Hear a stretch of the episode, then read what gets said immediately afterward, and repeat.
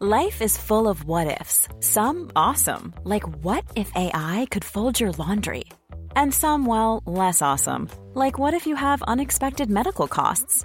United Healthcare can help get you covered with Health Protector Guard fixed indemnity insurance plans. They supplement your primary plan to help you manage out of pocket costs. No deductibles, no enrollment periods, and especially no more what ifs. Visit uh1.com to find the Health Protector Guard plan for you.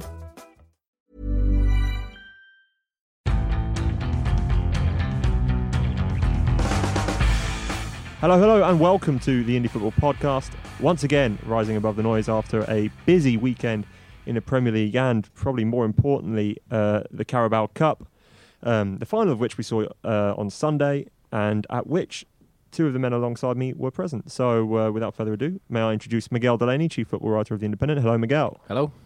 How are you? Good, good, yeah. Excellent. Uh, thank you for coming in today. Just 27 minutes late. What? No, Jack, like 17, Uh, 17. Jack, who was uh, earlier than Miguel, Jack Pitt-Brooke, Barely. welcome. I would have resigned if if I'd been later than Miguel. No, you would have been forced to resign, uh, which is slightly different, but you know, otherwise similar. I think uh, we should probably start with. I mean, it was the big game in terms of trophies, in terms of importance and stuff. Man United, Chelsea, though, it felt like had more build-up this weekend. Mm. But I will leave it out to you guys. Which one do you want to go with But- first? There was more narrative value to more. There's more storylines to Chelsea United, given everything that had happened, and I suppose given the situations of the two clubs, in which I suppose both had relatively underwhelming times lately. Although Chelsea had kind of rallied before the game with the draw against Barca. Remember a month ago Hmm.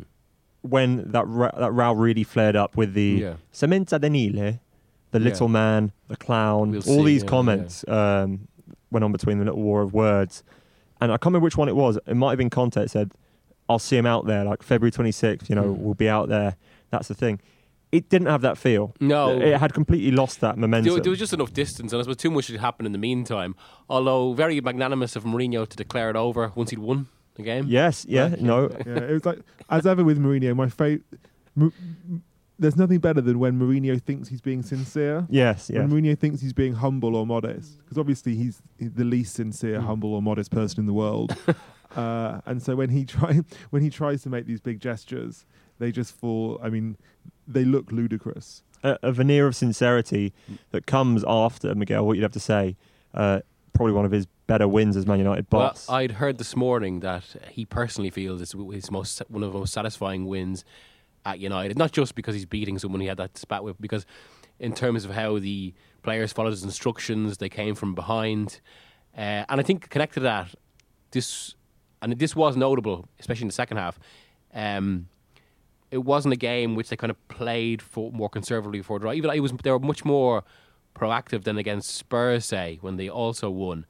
Uh, and I think some of that was because he could. This was a game maybe he knew that he couldn't play for a, or couldn't be seen to play for a draw. Do you think there's a basis in that second half performance for, you know, the United to improve over the over the the rest of this season and into next one? Um, maybe actually, what I think what was maybe good for everyone as well. Uh, Pogba played, didn't do anything too flashy or spectacular, but put in more, a very disciplined performance, and as if kind of.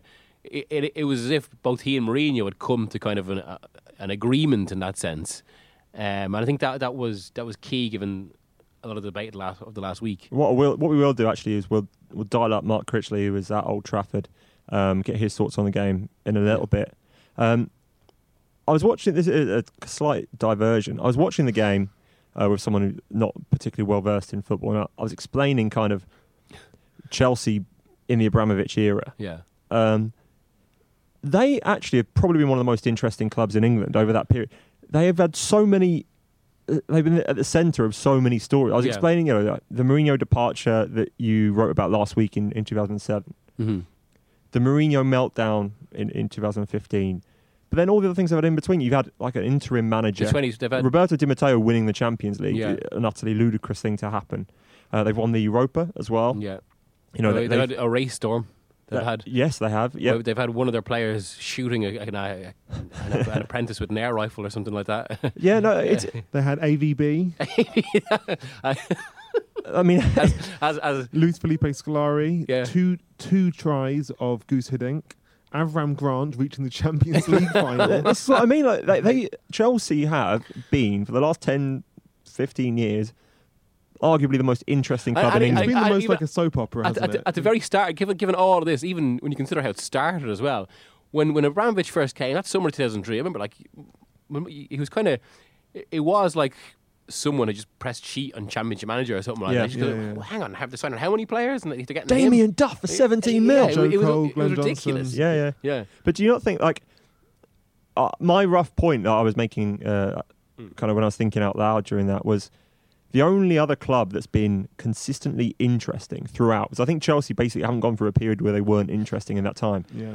Are Yeah. Manchester United because they had Fergie all the way till Yeah. Moyes, Which meant they were always which was the, competing. yeah. So that was always interesting. The Moyes era is, era was interesting for a completely different reason because it was just a complete dumpster fire. Yeah. Then you had Van Gaal, which was probably The- the, dullest point they Yeah. went through. But, but Van Gaal himself made it quite interesting. Exactly. Yeah. The, the the point was the football was terrible, Mm. but the the goings on and like kind of the the politics at, around the club were very interesting. And then now, Jose Mourinho can't fail to be box office. You know, the, the the best thing that could happen in terms of them being interesting next is he has another meltdown and gets fired. But we'll see how it, if it plays out the same way as it did at Chelsea. I just think it, it these two clubs that we saw, the reason this game was built up is because these have been the two most interesting clubs in the Premier League for probably 15 years now. Mm. You know, Manchester City have won leagues. Arsenal have, have done bits and bobs, trophies uh, here and there. Liverpool have been there and thereabouts. Spurs have become interesting, Yeah. but virtually solely because of Mauricio Pochettino. You know, but before like the Sherwood stuff was a bit of a joke, and then Harry Mm. Redknapp, whatever. So it just struck me that this game is two of the most kind of storied Yeah. sides around, and it did lose the heat that we had in January. The the spit between the two game, uh, the two managers, and they were saying things that you don't usually say about other managers. And do you think that there was a deliberate attempt to take the heat out of this because it was only going to end badly for both of them if it, if they came into this really kind of spitting flames? I imagine that both managers realised how unedifying it was what happened in January, Yeah. and realised they kind of had nothing to gain. Like you don't have anything to gain by ramping up. The only Mm. thing, the only way you win that argument is by winning the game. Exactly. Yeah. like yeah. by saying if they, if you know, there are other places that they could have gone. They could have Mm. referred to other incident, bad things that each manager's done in his career in their press conferences on Friday. But if you do that and then don't win, you look even worse. Yeah. They The both have solu- skeletons, don't yeah, they? they both tried to do the same thing, which is say nothing and win. Mm. But ultimately, it was Mourinho, not Conte, that managed to And I think that. even in the build up to the game, I feel like if it's a month gone, it kind of you know with every week or every day, the impact of the word lesson, the impact of the words lessons in terms of how it can be thrown back on you. But if it's reignited like two days before the match, their press conferences, then if you lose, everything you can say can be thrown right back in your face. Yeah, So like I mean, you can kind of. As frustrating as it was to be at Conte's press conference on Friday when you got no, no interest in that, and and and there wasn't an element of hypocrisy to it. I mean, uh, Matt Barlow of the Mail asked uh, Conte like, uh, how is it okay to talk about this a month ago but not now? Which is an entirely Yeah. reasonable question. But at the same time, there's also a reasonable response. Uh, before we talk about the game itself, which we should do, I guess, um, let's dial up uh, Critch in the north, our our northern football correspondent, uh, who was at Old Trafford with Johnny Liew. Johnny's on holiday this week, uh, so we'll just get the Critch version, and uh, he should be. Give me just a second. He should be on the phone now. Uh, hello, Critch. How are you doing? Yeah, I'm good. Highs of a temperate three degrees Celsius in Manchester today, so I'm all well.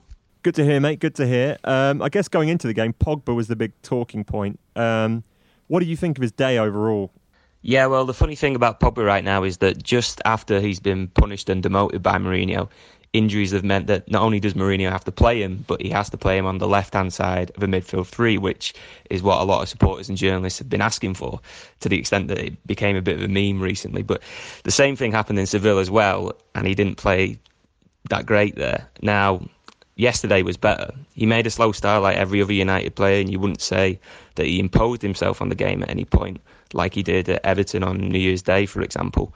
But I think after that sudden dip that he had in recent weeks, you wanted to see gradual progress yesterday, and he provided that. And now it feels like if Herrera is out for a few weeks, if Mourinho has few other options to turn to, then the sting has been taken out of this Pogba situation for now, at least. And you've written something this morning on Romelu Lukaku, who finally came up big in a game that mattered. Thanks for sniffing through the, the phone call, Miguel. Um, tell us a little bit about about Lukaku and, and his performance. Yeah, the piece I wrote basically talks about how Lukaku looked re-energized yesterday because I don't think we can judge his first year at United without taking into account that this is a guy who was featured in all but two of United's games, playing almost every minute without any adequate backup. That was fine at the beginning of the campaign, and it just so happened that United were given a kind start by the fixture computer, but the signs of fatigue were there during the winter, and that's when United came up against the rest of the big six. Now, Lukaku wasn't even scoring against the likes of Huddersfield and Brighton at that point, so you couldn't even call him a flat track bully. He just looked shattered. Uh, but as the schedule has eased slightly into the new year, his form's picked up too. And yesterday he was lively, he was busy. He basically made the goal happen and then created the second. Now, it's about whether there's more to come against the top six. His record against them for Everton was 15 and 58, which is by no means fantastic, but not disgraceful either, considering he's often on the weaker side. And at United, the big caveat to all this is Mourinho's big game approach and how that affects Lukaku's play. But I think yesterday you saw that he is capable of doing it. Okay, and after all of it, what do you think the actual outlook is for United now? Like, you know, is this the top four sealed for them? I wouldn't say top four is sealed. Uh, I still think that the problem with this team all year has been that it has rode its luck a little. It's ran a little hot um, De Gea, who was pretty poor yesterday, in fact. Well, most of the time he's actually had to bail them out on too many occasions. And you saw that the luck started to turn recently at St James's Park. Now, you know, don't get me wrong, the spread's six points. You know, it should close it out from here. But if you're going to rank the four of those teams in terms of quality, I think I personally would rate Liverpool and Tottenham slightly higher at the moment. Uh, on paper, they certainly have the simpler run-ins it may well come down to United and Chelsea, and in that case, I'd just about back them to get over the line, but I don't think it's by any means a certain thing yesterday. No. And also, just before you go, mate, uh, I'm just interested because you don't get to see Chelsea much, I guess, being up north. Um, what did you think of? What do you think of them tonight? What do you think of of them after a big game where they've kind of taken the lead, fallen behind, and what do you think Conte's prospects are?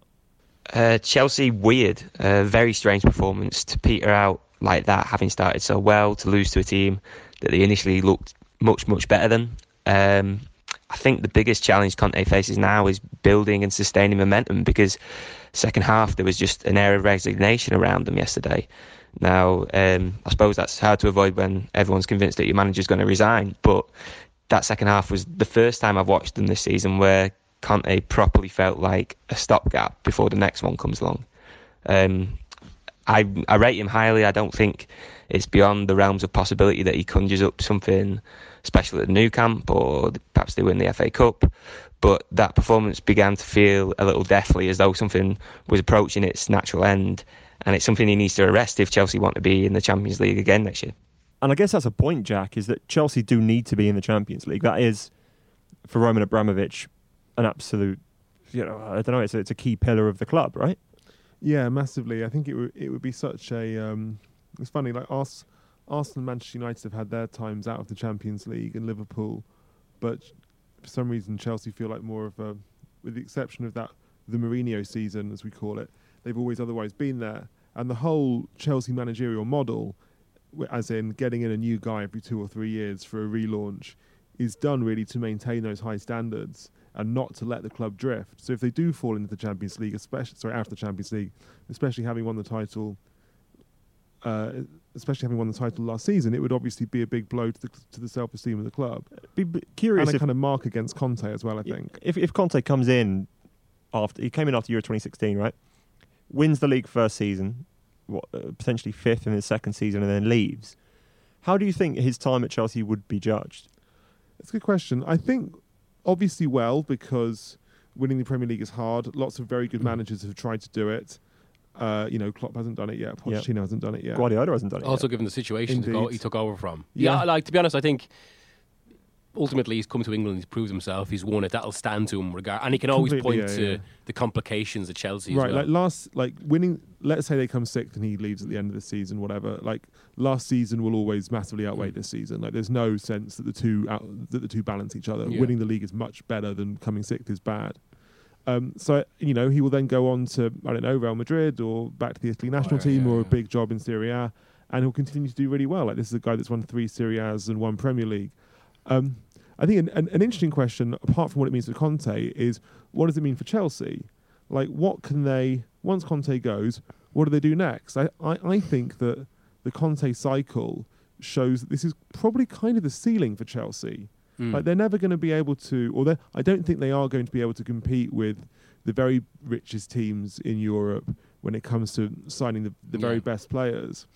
And equally, Although- they're not going. to I don't think that they're going to get a manager who can build over a five-year cycle. Like they're all. It's gonna. This is as good as it gets. Basically, Yeah. get a good manager, push for the league. Manager gets a bit bored, get a new guy in, and this is kind of. It's I think this is as good as, as it gets Although for them now. I was talking to someone close to uh, who knows Roman Abramovich quite well the other day uh, from the football side, and he was saying that Abra- Abramovich actually, I mean, as much as Chelsea have been reined in, some of that, a lot of that has been to do with um, advice from people close to Roman at Chelsea rather than his decision, and it, and there's still a belief that depending on his mood, depending on how one season goes, next summer probably or the following summer he could just make the decision. Okay, let's go big again. Uh, that Yeah. they think the money is there and they can they can still um, comply with FFP, uh, and also there's the kind of logic being pointed out that what Chelsea say spent whatever amount on three kind of seven out of ten squad squad players to a, to a certain degree in in January, whereas why not just throw all that money towards one big star, and the multiplication effect in the team is probably bigger. Who do you, G- given given how important Hazard is, say.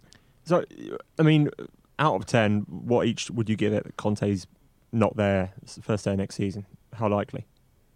Uh, eight. Eight, you reckon? Yeah, eight or nine. I'd be Eight or so nine. surprised if he said the Okay. next season. So, we're assuming Conte's not going to be there. How likely is it that they can find someone of the same level or better than Conte this summer? no because chance. I feel it's very unlikely. I mean, there is. How, I mean, Do you how think many Luis manage- Enrique's of that level? No, No, I like think how many it's managers are low- there who are as too good low. as Conte? In Like, no one. And we have the problem with Luis Enrique actually that because because of what was at Barca, we, we don't really know how good he is. Leonardo Jardim from Monaco. Yeah, Upgrade or, or equivalent, or, or is it a Lower. downgrade? Downgrade. A downgrade. Sa- Sarri will be a good appointment, but I still don't think he's as good as Conte. Um, his English supposedly better now Yeah. than it was, which suggests he he might be keen in a move to England. However, um, I know. That, I know. f- I know f- for certain that Sarri's been keen on a move to England for a long time. Watched an awful lot of Premier League, and used to tell the players at Napoli that he really wanted to manage Tottenham. He wanted to replace Pochettino if ever Pochettino were to leave. So it's something that Sarri's had an eye on for a while. and then you know you've got a new manager coming in. That's maybe the time when you give. I mean, I guess the managers don't actually have that much input to the player signings, the recruitment, as we found with Mm. Conte and Mourinho. But that might be the time to buy a big player. But it, it, when was the last big splashy signing Chelsea made? I mean, even Morata doesn't really feel like that. Does, it, Co- N'Golo Kante was like player of the year, but he didn't even feel no. like a big splash. and they got, they got him because of a clause as well. Yeah, like it was, ne- it was inevitable he was going to go. Jesus, you'd have to I mean, go. it should be Morata. it should be really. Morata. Yeah, mm. And actually, you know what? We should mention Morata because coming out of that game where Lukaku really stood up in a Yeah. big game, as as, as Critch said, we had Alvaro Morata again. And you know the problem with him is he needs just the proverbial backside goal, whatever. He scored a wonderful, it was a beautiful Hmm. finish, which was obviously flagged for offside. What do you think about his struggles? You know, it does feel as if Chelsea are going to have to go in for a striker this summer. Well, Lewandowski having gone to a new agent. Yeah, well, and, and an agent that's close to uh, Real Madrid and Chelsea. Yeah. You know, that's one that, that I think is interesting. Uh, but do Chelsea go out and buy a 29, 30 year old Lewandowski? Like, this could be the sort of deal we're talking about in that sense that they just wake up and uh, uh, Uh, No, I, I mean, I agree. It's just the. It's funny that because it would completely kill both Giroud and Morata if they were to go and get Lewandowski. But, and also, the whole point has been that they, you know, they're buying younger guys, Mm. wasn't it? They're buying younger players who they could would turn into stuff. Um, I'm slightly concerned about their Courtois, Hazard. especially if they don't contract get Champions League situation. this season. Well, yeah, and I mean now the the power is hugely with the camp of both players Hmm. because they're going to be like, well, let's wait and see if you get top four. Because if they don't get top four, then you've got Courtois with a season left on his contract and no new deal in place, no Mhm. Champions League football. It's going to be difficult to get that deal done with Real Madrid looming Yeah. and, and Hazard. And Hazard from- does from what- Hazard from what I- also expire next summer? From what I've been told, United there's no fears at United right now about Real, about De Gea and Real. De Gea. The- What? What? Because they think that Courtois will go to Real. Just uh, uh, it's not saying that they think uh, the guy's happier, Okay. that he's. Uh, uh, it did not same pressure that has been saying summer 2015 or 2016. Yeah, uh, our understanding was that Real Madrid have have told United that that's a player they'd like to be kept abreast of their situation, but it's not. I think it's imminent. I think Courtois just looks a, mo- a lot more likely because you know Mm. he's positioning himself very strongly as well for that move. You know, he's as I say, he's got all the leverage. I think we're going to see it more Uh, in American sports. It's already happened where the big players who know their value, elite talents, Mm. they can really push the envelope on these contract situations because if you just let it tick down like Mesut Ozil did, suddenly the leverage is huge and you can make massive, It- massive How amounts of hard cash. do you think Hazard? How hard do you think City will come in for Hazard this summer?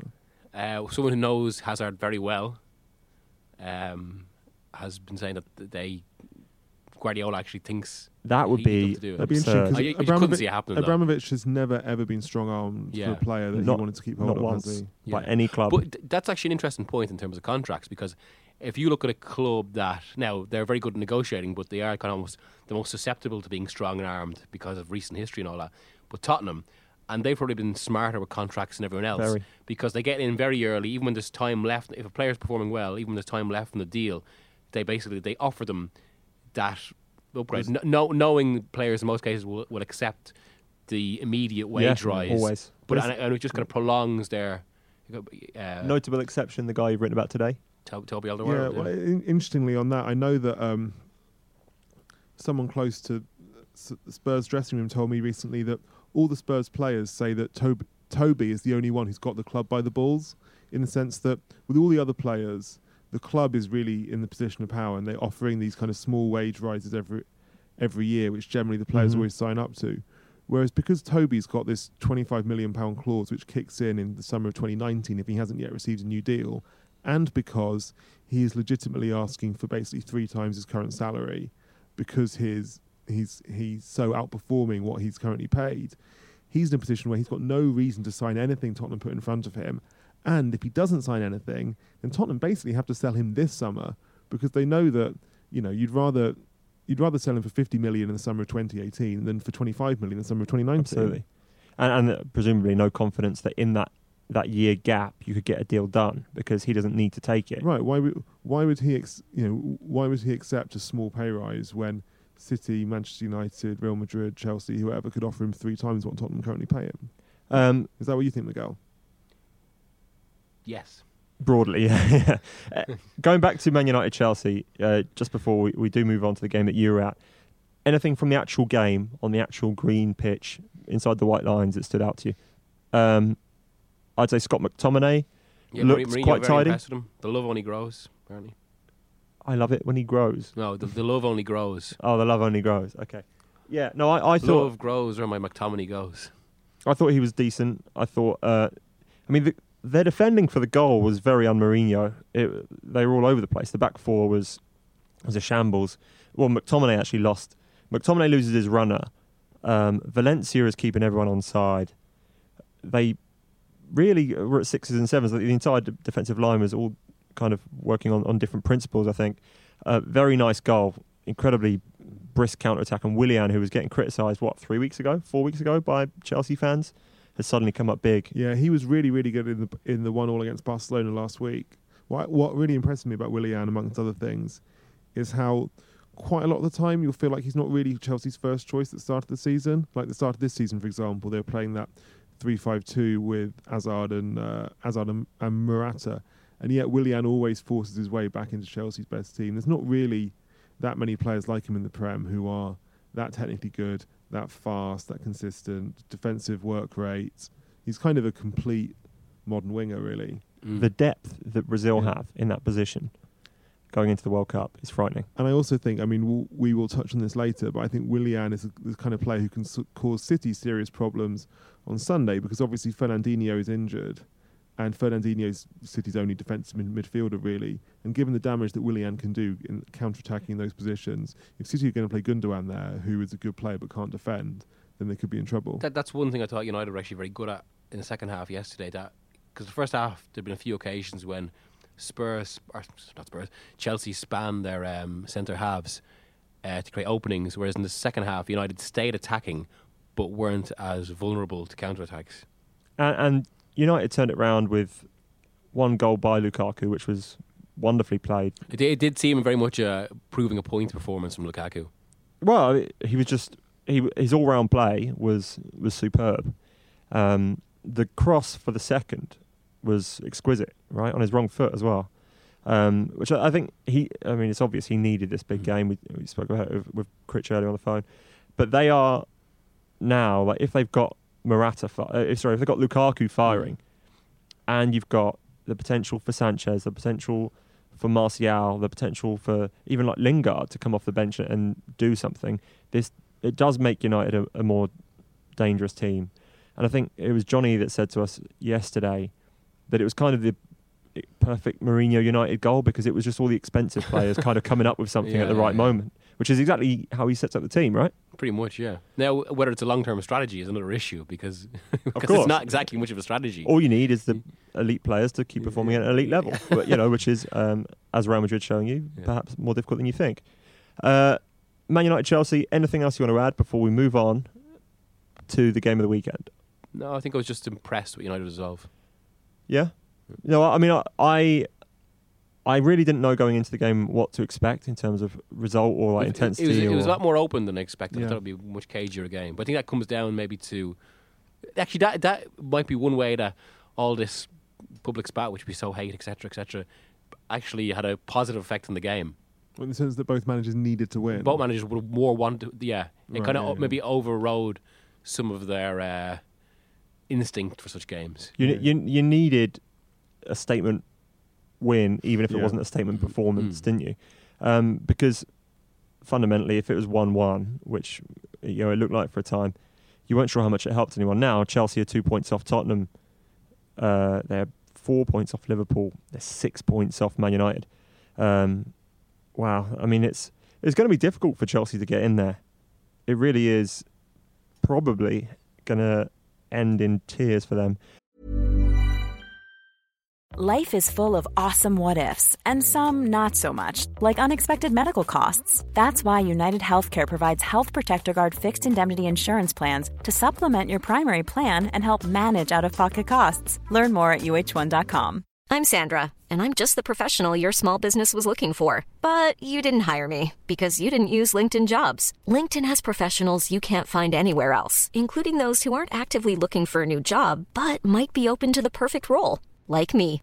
In a given month, over 70% of LinkedIn users don't visit other leading job sites. So if you're not looking on LinkedIn, you'll miss out on great candidates like Sandra. Start hiring professionals like a professional. Post your free job on linkedin.com/people slash people today.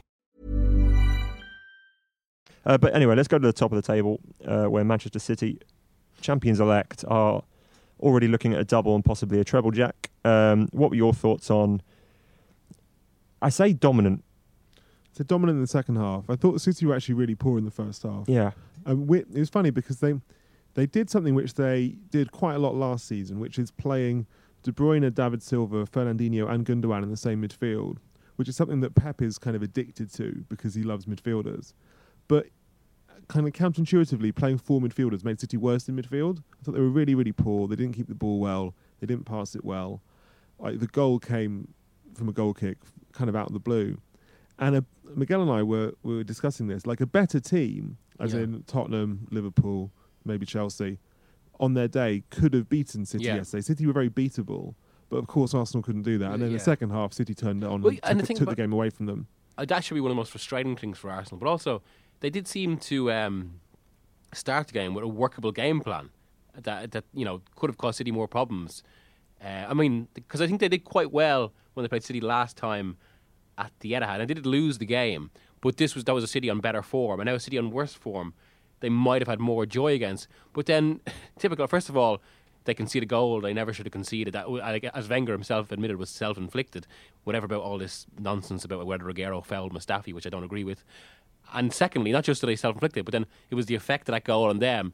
Because it was, it was if after that they were still trying to execute the same game plan, but it was just all conviction had gone out of the team. Like after that, it was kind of this is done. Yeah, it was really poor how there was no second half response from Arsenal at all. Well, they gave up. They gave up. Uh, uh, you guys didn't hear it.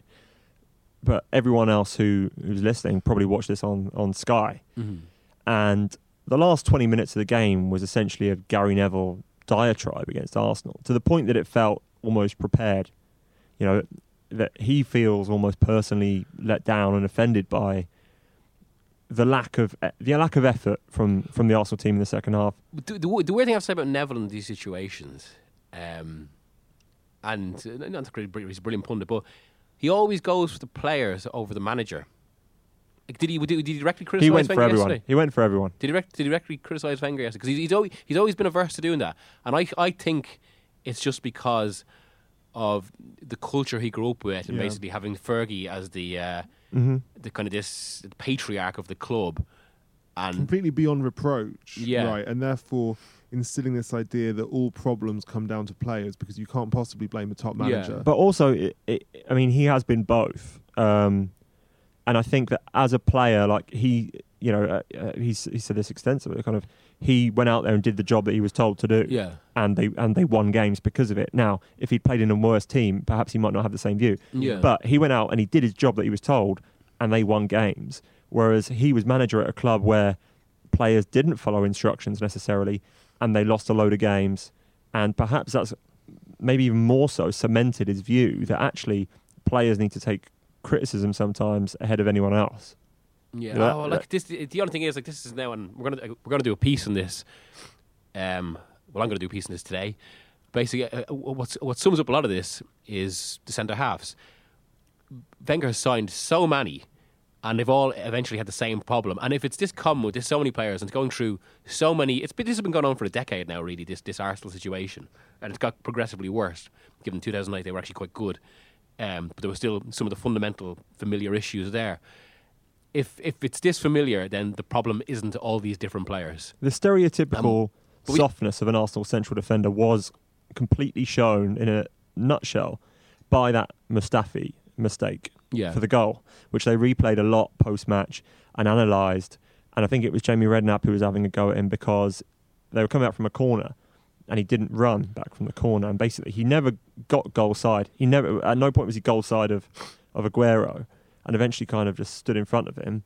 And Aguero didn't do anything. Like, Yeah. I can't believe, I, I can believe you'd appeal for it because you're embarrassed, but he appeals for the foul and then sprints towards the ref when Aguero scores faster than he ran back from the corner, which is, it looks terrible. Obviously, the optics on it are awful, but it is a problem that you've identified that the centre backs that Arsene Wenger buys do not get better. In fact, they get worse. Why do you think that is? Well, pe- people close to the club say um, just lack of coaching. Yeah. There's just not not enough. and it is amazing with with Steve Bould there, given what a defender he was, um, and kind of what, what an organisational figure. But again, it, I suppose you do get the sense that anything he can do is still kind of overshadowed by just the general structure and you know, what what Wenger's Yeah, trying to do. Yeah, he can't like he, he cannot install a coaching ethos Yeah. when where one doesn't exist Yeah. when he's not the main man. And you can, you can, you can only do so much. I remember, I remember uh, Ian Wright telling me once basically that one of the things that always stood out for him with, with the defence he played with, which was the arch- Yeah. Arsenal defence, was that say it was one 0 in a game, or he said it was particularly the case in title run-ins, and when they when you get to those that situation of the season where you just have to do your job, just get the win and keep going. Tony Adams used to be brilliant for saying, right, at a certain point of the game, everyone just drop ten yards, and like to just do, there was just that inherent structure there and players that knew what to do.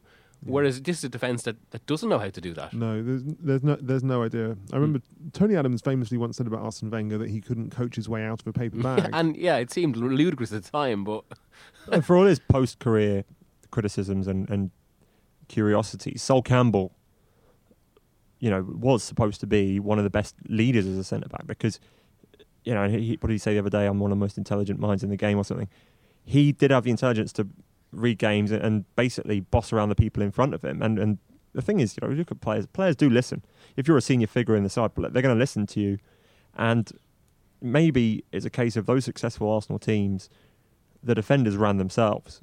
You know, it wouldn't be the first time we've seen that sort of thing in a football team, and they did it to great success. But well, it was a George Graham as well. To be fair, that kind of uh, put that structure on them as well. right, but by the time it was Invincibles, I mean, you can't you can't put that on being pre-Wenger because Wenger had been there for Mm. seven or eight years by that point. Yeah, yeah, yeah. But you can say that in the last ten years, there's So so not a, sing- not a single defender's arrived at the club. and once everyone from that 90s era Arsenal defence had gone, they started to have these defensive problems, which, Yeah. which I think says a lot. yeah, and it, and it you know it obviously doesn't work now.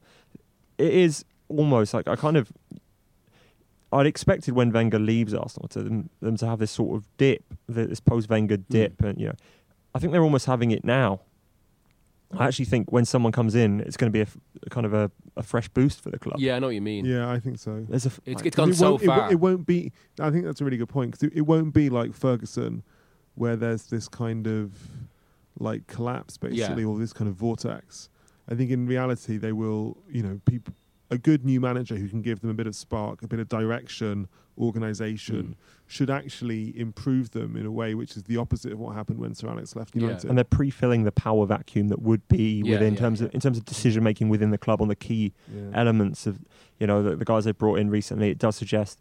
Do you think uh, if I was going to say, does he go this summer? Does he go the summer after? What you, what are you going for? Well, he's. I mean, there is a theory going around that he's actually he's going to bring it forward and go this summer. Yeah. We- I mean, it- this, this has been this hasn't been confirmed by anyone. there will always this there will always be these theories But the- because the, Yeah. just the caveat to what we're saying here as well is that it's been the same story now for the last three years. I mean, it's, it, it, and I think that's probably more accurately reflective of the situation. That it is right now, just as it has been for the case for the past three seasons, it is about 50-50. That you know, depending on how things go, depending on his mood, he he Yeah. could decide. Um, I, I I would imagine, Hmm. Ev uh, just like last season, even he himself doesn't really know at the moment. Yeah. Well, the, for the listeners, the theory going around is that although Wenger signed a two-year deal last year, Arsenal wants to avoid a situation like last season where they had a season that was dominated by "Will you Yeah, sign? yeah. Will you quit? Yeah. Will you sign? Will you quit?" And therefore, if he were to, if Wenger were to step aside this this summer at the end of this season, Mm. they would avoid having a season dominated by speculation and could therefore get the new guy in. Um, whether or not that will happen, I don't know. I mean, it hasn't been. con- well, as, when it's when when it's the big the big one when it's a decision of that magnitude like and the only one like it is Sir Alex Ferguson Yeah. retiring. Sir Alex Ferguson revealed later that that decision was taken in December with Yeah. his wife Cathy, and the real story that tipped that one over the edge into people knew it was happening was um, Dave McDonald at the Mirror did a story about Fergie's Mm. hip hop, meaning he was yeah. going to mi- miss the start of the season. And that's when it began to unravel. But that wasn't until I think March or April. Yeah, it was March. Yeah, yeah. March or April that year. So the thing with with Wenger going is if that decision has been taken, uh, which would make a load of sense. I completely agree actually with the reasoning say Yeah. you know is last year it was so toxic because everyone knows the contract hasn't been signed because you'd announce the new contract you know and if you're a PLC or whatever you have to announce the new contract um, I know they're not but it's one of those things where we know it's got three months remaining and the results are bad can we keep him like it's difficult to announce a new contract when you're four games without a win, you're sixth place in the Premier League, whatever as they were last year. I appreciate you want to avoid that. So if that decision's been taken at the highest level last summer, there's probably only a gaggle of people like three or four strong that know about this. Yeah. But any time from now is Mhm. when you expect Now, the things to start falling into D- place. d- d- although to be fair, it was it was up until May last season that they they still they still didn't know Yeah. whether he was actually going to sign. and in We- 2014 as well. and it, this is people like you know people that help yeah, no, Wenger really make the close. decisions. No, I know. Um, well, but the one I think the one thing it uh, indicates about the League Cup final as well is it shows maybe how ludicrous is almost a word the situation it is at Arsenal that winning the League Cup in terms of the mood towards him staying wouldn't have made any difference. Just as winning the uh, the FA Cup in the any in three the four last seasons didn't make too much of a difference in the, in the mood either. I mean, it, it still doesn't escape all yeah, the issues. completely. And also, like, you know, I don't see how. I know last year they came sixth, but because they won the cup, they could just about sell the new contract to the fans. But this year, they're obviously, you know, they're they're now not going to finish the season with a trophy unless they win the this- Europa League. And what if they come sixth again? Like, how can they? Ju- how Is, can you is, there any, is there any way they're not going to finish how sixth? can you justify keeping having an, an Arsenal team finish sixth two years in a row? Like, well, it was fifth last year. Actually, remember? Sorry, fifth Yeah. last year. In a season when they've just like uh, yes, they've lost Sanchez, but they've also tied Özil to what three hundred fifty thousand Yeah. pound a week deal. That Özil deal, we said at the time, was always going to be judged actually probably not on what he does at all, but on the direction the club goes in the next two or three seasons. And if Wenger did stay for another two years, in which they finished sixth both years and lost a couple of finals, whatever, then that is going to be seen as the rewarding of mediocrity and, and lazy players, right? Whereas, you know, if someone else comes in and they return to the elite, whatever, then it's going to be seen as like a sign of Mm. strength and the fact they've held down one of their best players. Days like yesterday, when you know Gary Neville was laying into the players that weren't running about, and he obviously was implying, you know, the, the usual suspects. It just feels like you know, it becomes a stick to beat the club with. Even though I think University, everyone agrees that the Özil new deal was important for them Mm. because it is a player that they need. Um, there's also, you know, he's talking about running and stuff. It, fundamentally, there was a thing at Sloan Sports Conference this week that showed that Lionel Messi runs kind of one of the least in the Barcelona team, but that his ability to draw players, you know, Mm. and economy of movement. And if you look at, there was a metric they were showing where the top five players in terms of least movement, but economy of movement, were all kind of elite players, showing, I guess, that it isn't necessarily all about the running. Anything else you want to add on this game before we move on? Man City? I mean, what Um, else is there to be said about Manchester City this season? Well, I mean, touched earlier on the Fernandinho injury, which I think will, will probably be an issue in the next few games, although maybe not for the Champions League. I thought Vincent Kompany was very impressive. Um, a performance that I didn't think he still had in him, Yeah. given he's only st- that was only his 13th start of the season, I think. Uh, but he was really good, and even though he's probably not going to be. He's probably not going to be around much next season, you think, with Otamendi, Laporte, and Stones. How old is Vincent fit Kompany now? 31. Turns 32 in April. So you, you couldn't see him retiring at the end of the season, I think. I don't know. I wouldn't be massive. It wouldn't be the ma- the biggest shock. Yeah, of course. I can't see him going anywhere else. I'm sure that City want to employ him in some. I think City Football club. Group surely want to keep him, Yeah, right? I'm sure he'll st- he'll still be an employee of City. Whether He wants to go into politics, doesn't he? whether he'll keep playing next year, I uh, I don't know. He is way too intelligent a man, I think, to for, and City know him and he, they know he cares about the club and whatever. He's been there 10, 10 years now. That's right. Uh, yeah, he joined He- in 2008. Yeah, uh, when he joined, I was um, working at the hotel where he was living, and he every day always took time to like just chat to random people, whatever. Um, he actually helped me practice my French, which was quite nice. But he's like a good, intelligent man in the mold of like you know the way that Wenger, uh, not Wenger, Guardiola and co kept Patrick Vieira on. Yeah, Mm. I think Vincent Kompany, if he decides that he can't do Premier League anymore, if he went and played in the MLS or whatever for a couple of seasons, I don't know, but I wouldn't let him go because he has sporting director or whatever yeah. Well, he's been doing a him. degree as well in his spare time. What's he I been think doing? I think it's in business. Okay. Uh, so I mean, he could very plausibly go on to, yeah, to work on that kind of front office side. He, he feels like a man with who, who's extremely capable. I think outside the pitch, um, and it would be nice. I guess it would be a very fitting thing for City if they won their first ever Champions League and he was the guy to lift that trophy. Yeah, yeah, and I think all all clubs want to have former players in these big executive roles, right? Like it's like the kind of whether it's Bayern Munich or Barcelona, it's such a it's very important to the brand It's, a- it's a good and look. to, and to brand that value. Brings me look. on to something I forgot to talk about. Apart from the Gary Neville rant, was again you guys didn't see it because you were at the game. the uh, I mean, I don't think Jamie. I may be being unfair to Jamie Redknapp here, who who I like a lot. It felt very much as if he was put up to suggesting Thierry Henry, his Sky Sports colleague, as a replacement for Arsene Wenger. To which Thierry Henry responded, you know, like, I, yeah, of course I would like to take over. It would be a dream, etc., etc. Then Sky Sports put that on their website, that story on their website with Thierry Henry saying, "Yeah, I'd like to take over from from Wenger and stuff." So it doesn't seem like an accident. I feel like if he wanted that story killed, Yeah. but you know, Thierry could have killed that. Or act a bit more embarrassed, maybe. Kind of, oh, No, I'm so- sorry. So he has had, you know, him and Wenger. I think Wenger's called him out a couple of times in press conferences. Henry was the under 18s coach, was it, yeah. for a little while, and then he turned his back on that I- I- do I- something else. I've also heard Wenger in general has felt a bit under siege from the media, and he felt he has felt in the last few months that former Arsenal players like Henry could have been a bit more kind of, you know, And by the way, if I was Wenger, I would feel exactly the same. He's made some very, very pointed comments in press conferences about how uh, why should these guys who left Arsenal for money be seen as the true voice of Arsenal and not, you know, the guys who are still here. yeah.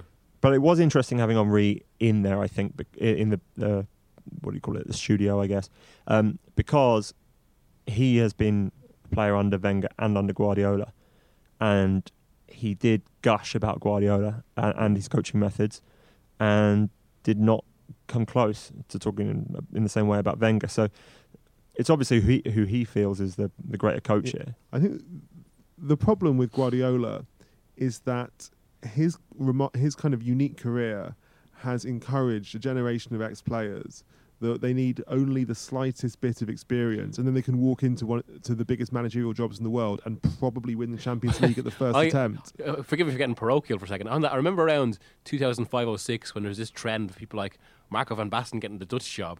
And so in the Irish situation, oh, if we just give it to a former player, you know, there's a trend here. There's, there's, there's a pattern. So they gave it to Steve Staunton, which was a disaster. But Yeah, uh, I mean, it's- it's- Zidane's done it though. You know, yeah. Zidane Zidane Well, was the Real Madrid Guardiola almost. Again, yeah, he, he has done it in a in a unique circumstance. Of course, very some of the best yeah. players in the world. Whereas, I think since Pep, you know, whether it's Alan Shearer or Tim Sherwood or actually, frankly, Tim Sherwood had more experience taking that Tottenham job than Pep did at Barcelona or any number of AC Milan managers.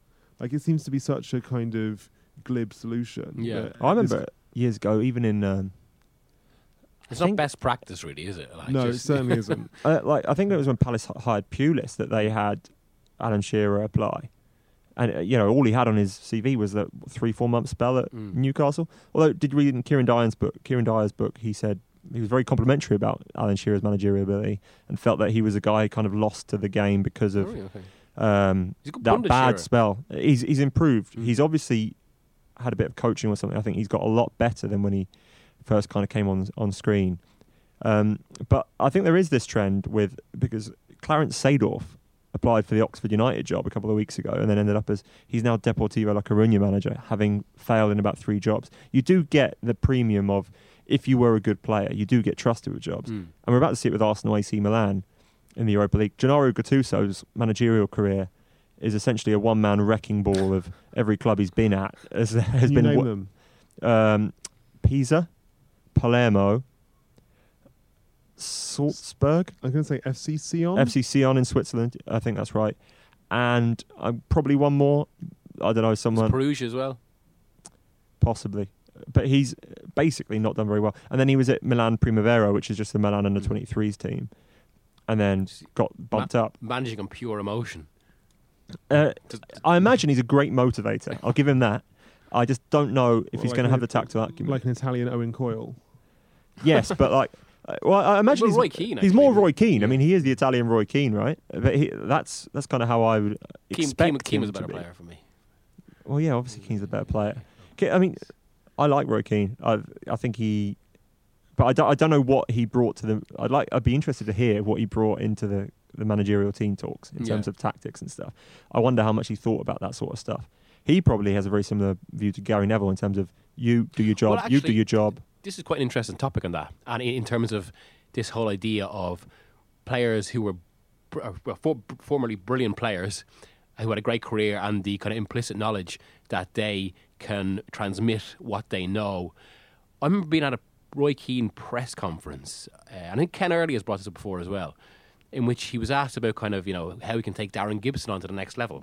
Uh, this is when he, uh, as Ireland's assistant manager now, and it was like you could. He was so enthusiastic about it, but couldn't quite articulate what he wanted to say. Um, and I kind of, you know, he, was talking about how Gibson needs to, you know, impose himself more in games. And he goes, "Well, how how, how do you coach him to do that? How do you do that?" And he kind of, like, it was quite simplistic. His response, kind of, you just got to, you know, make a tackle, or, and think, well, okay. So, and I suppose ultimately there, it's trying to give a player the know-how that you have, and some are probably just adept at explaining it, and I've I've seen Keane kind of talking about this similar thing before. I can't remember who has been scathing about, but basically what he was saying is, in a game when when you've got you're up against a midfielder, such a midfielder who receives the ball Mm. from the centre backs and wants to turn and pass it, you know that what he wants to do is turn around, look up, and hit a pass. Mm.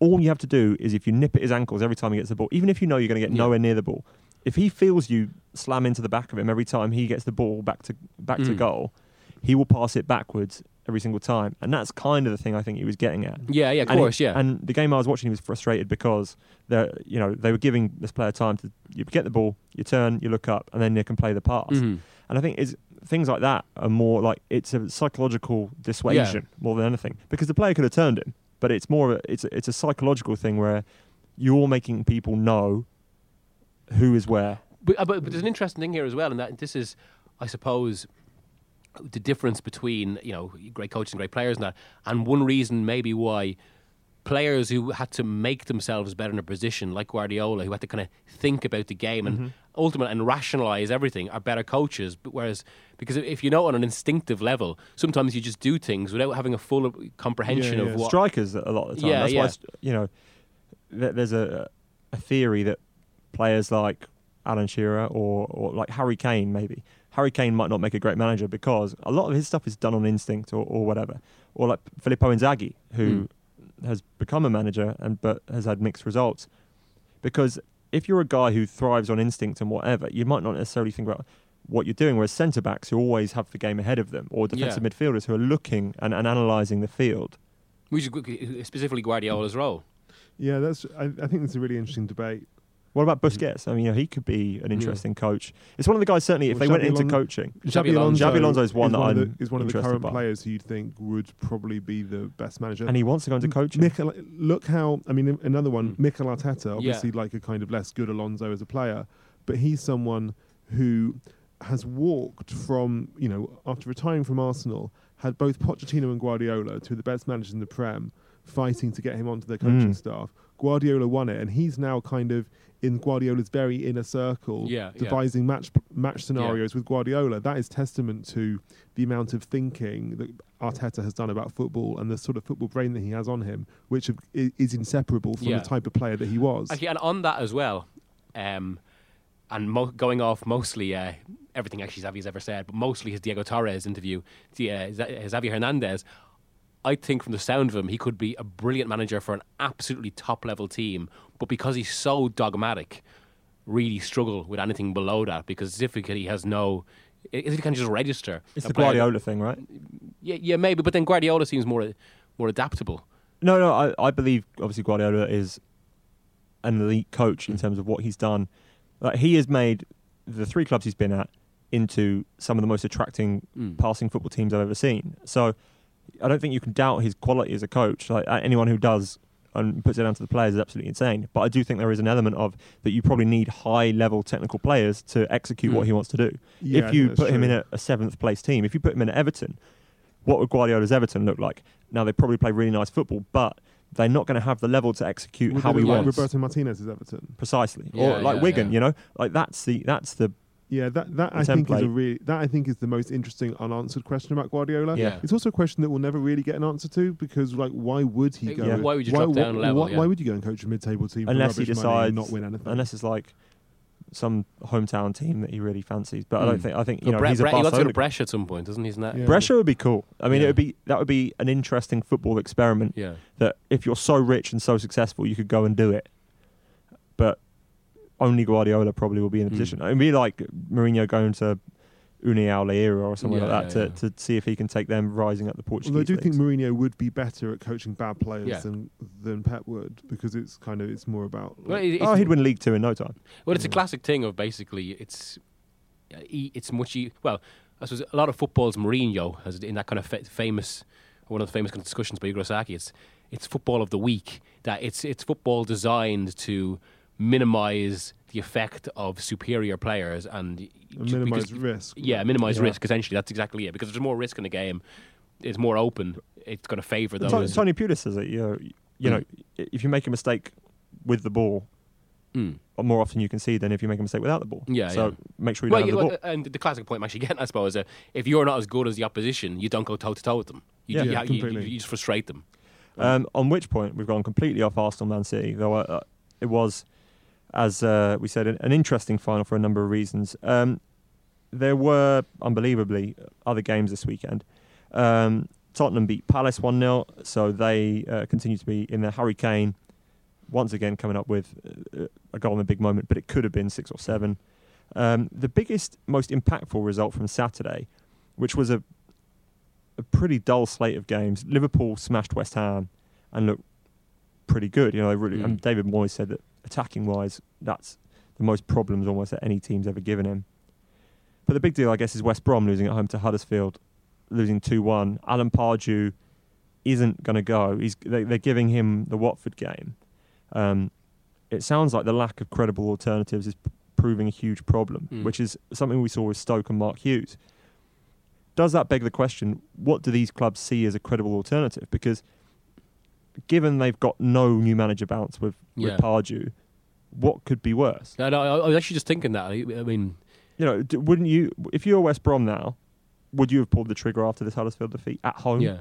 At, at this point, given the cost of going out to, for the Premier League and how certain it looks likely they'll they'll go down at the moment, given current situation, di- now is actually when it's completely justifiable to do a kind of a, a Pick a- anyone. a- yeah, there's a bit of a just, just take a bit of a punt. Yeah, Gen- like genuine, 'cause anyone. Yeah, they are in a hail mary situation. Like, I'd just go to Ireland and be like, can we have Roy Keane for three months? Because if Roy Keane motivates your Yeah, boys, yeah. the problem is Tim they're what, Sherwood, Joe Kinnear. Yeah, because that's it, that's exactly. It, it does feel as if like, like like with Stoke, they waited and waited because they want the perfect kind of medium term appointment. Mm. But but if they don't get that now, they're actually they're going to completely do their short term. and, and they're now in the bottom two, Mm. Stoke and West Brom. West Brom are, are, are seven points adrift with ten to go. Now at the top of the table, like yeah, it's harder to make up points than it is at the bottom of the table, obviously. But you don't got you don't get twenty points from twenty eight games and then make up that sort of Mm. gap. So it does feel as if West Brom are toast. Um, you know they they have they have all agreed. The UK side and the China side of the club have agreed to give Pardew the Watford game. Um, and they have to think about the long term consideration. I guess if they do get relegated, you might want to keep Pardew because he would be a very good manager for the championship potentially. mm-hmm. I guess, but you've got to look at it like this is a club that are going to get relegated, probably ninety five percent likely. I'd feel. You have to roll the dice, don't you, on the five percent? Actually, on, on that, they, they yeah, completely, I agree.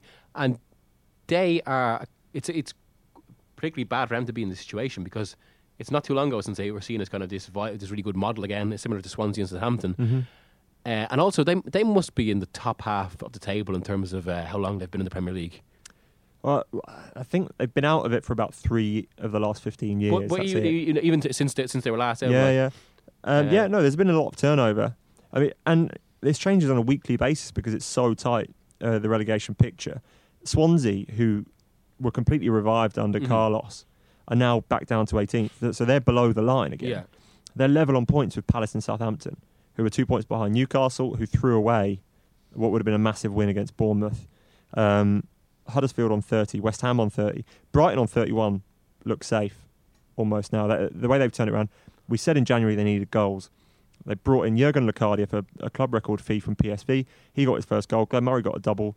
Uh, Knockaert, who's been troublesome. Uh, like when you see him play, he does play well, but he's actually started scoring goals again, which is crucial. Here we got West Brom have been in the Premier League longer than 11 clubs in currently now. And since six of those, actually seven of those, given Everton as well. So what, the top, the top, Man City, United, Liverpool, Tottenham, Chelsea, Ever- Arsenal, Everton, Leicester, not Ever- Leicester, not Leicester, Arsenal, Everton, and Stoke. West, uh, oh, So actually, Stoke and West Brom, two, the- it's two of the longest serving clubs could end this season. and, and you know you can't even say Stoke are going to go down because they're only one point Mm. behind Yeah. three teams on 27. Um, so it, yeah, you know, talking about the relegation picture, as I said, is is impossible because it's such a mess. But the West Brom situation is curious because again, it's a club that's been taken over because of their Premier League status, because of the wealth that the TV rights deals bring in, and I think we're going to see a plateauing as well of those TV rights deals. So some of these clubs that brought in thinking it's going to be an endless cash cow. We've seen what happens when foreign owners pull out, and a lot of the times it's it's very unpleasant for Mm. clubs. Can I go? Yes, yes. Okay. Okay, so uh, in fact we'll all go. That's uh, Jack Pitt-Brooke dashing out of the Are we, gonna, studio. are we gonna leave that in? I think. that's- yeah, leave it in. Why not? Nice, bit- nice bit of colour. and uh, so that's uh, the life of uh, a busy sports journalist, Jack Pitt-Brooke, uh, off to meet uh, an important contact. Um, from him at Wembley yesterday, uh, may I say thanks. Uh, Miguel, thank you for coming in. Thank you. And uh, a reminder that Manchester United versus Sevilla is next week, or maybe the week after. No, it's the week the after. week after. Um, and we've got a little bit of time running left on that competition. So if you go to our uh, reviews on iTunes, if you subscribe to the podcast and leave a rating and review, you will automatically go into the draw to win a Sevilla shirt from our friends at New Balance. And uh, you know, it's a prize Yeah. for listening. And uh, if you don't like the podcast, um, then remember you can always get a refund. Uh, until that point, uh, I've been Ed Malyon. This has been the Indie Football Podcast, and we'll see you next week.